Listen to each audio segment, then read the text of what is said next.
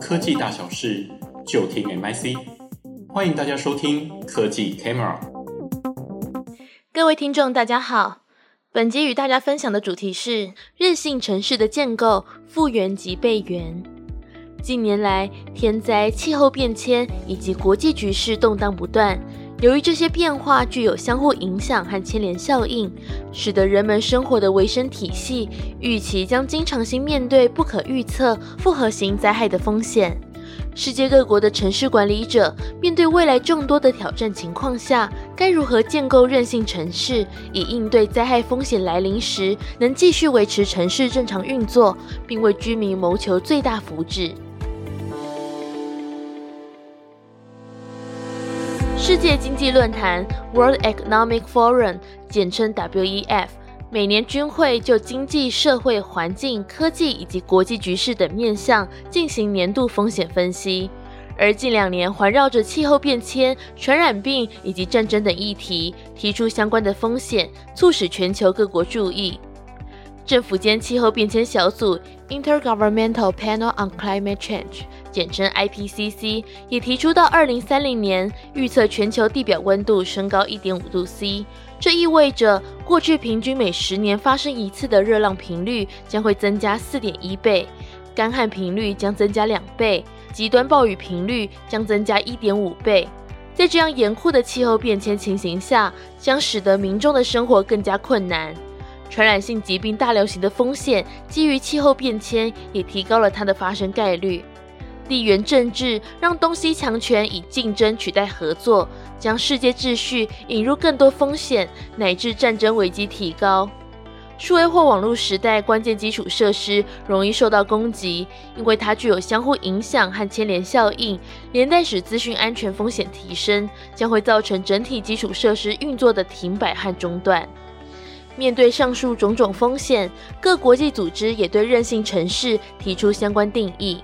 OECD，也就是经济合作暨发展组织，提到城市可以通过加强包容性、城市复原力的政策来缓解风险以及加强应对风险的能力。World Bank 则认为，城市韧性帮助城市适应更多变化的条件，并在保持基本功能的同时抵御冲击。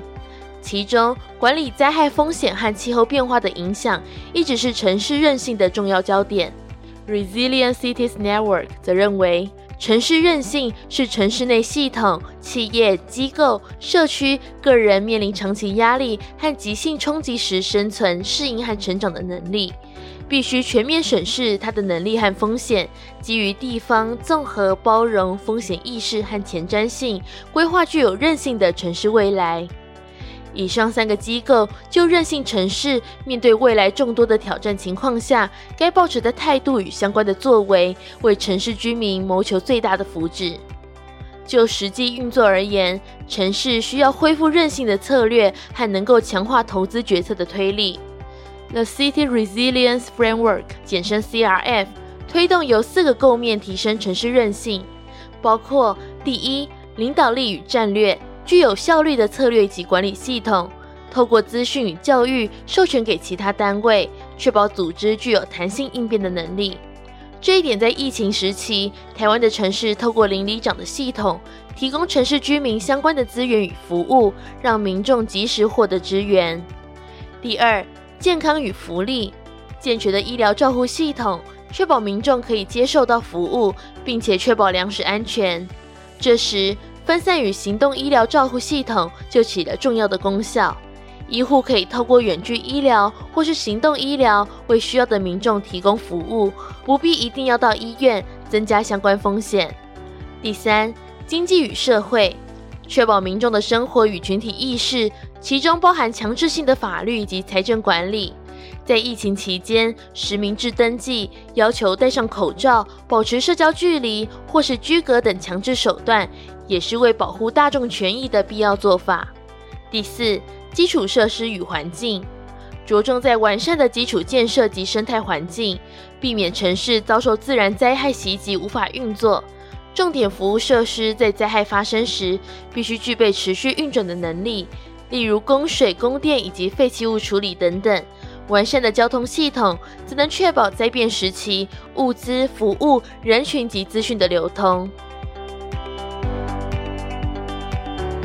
综合前面所提到的，韧性城市可讨论的策略面向多元。由于基础设施与环境牵涉民众最直接生命维系，因此就灾后基础设施的复原与备援讨论。韧性城市可以被视为维生体系因应与恢复复原能力的展现。基本内涵在于确保各种维生要素流动，不会因为风险而出现阻断或匮乏。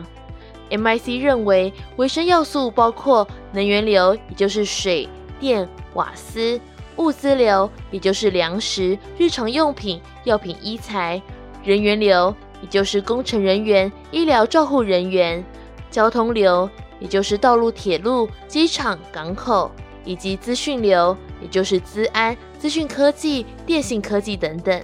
以上这些维生要素，就好比阳光、空气、水，在城市运作上需要被关注，在灾难之前就应该预做复原与备援的准备。国际都市面对气候变迁或是大型流行传染病时，都有多项计划在推动执行，期待能够使灾害冲击降到最低。以下就几个国际案例，审视国际都市的做法。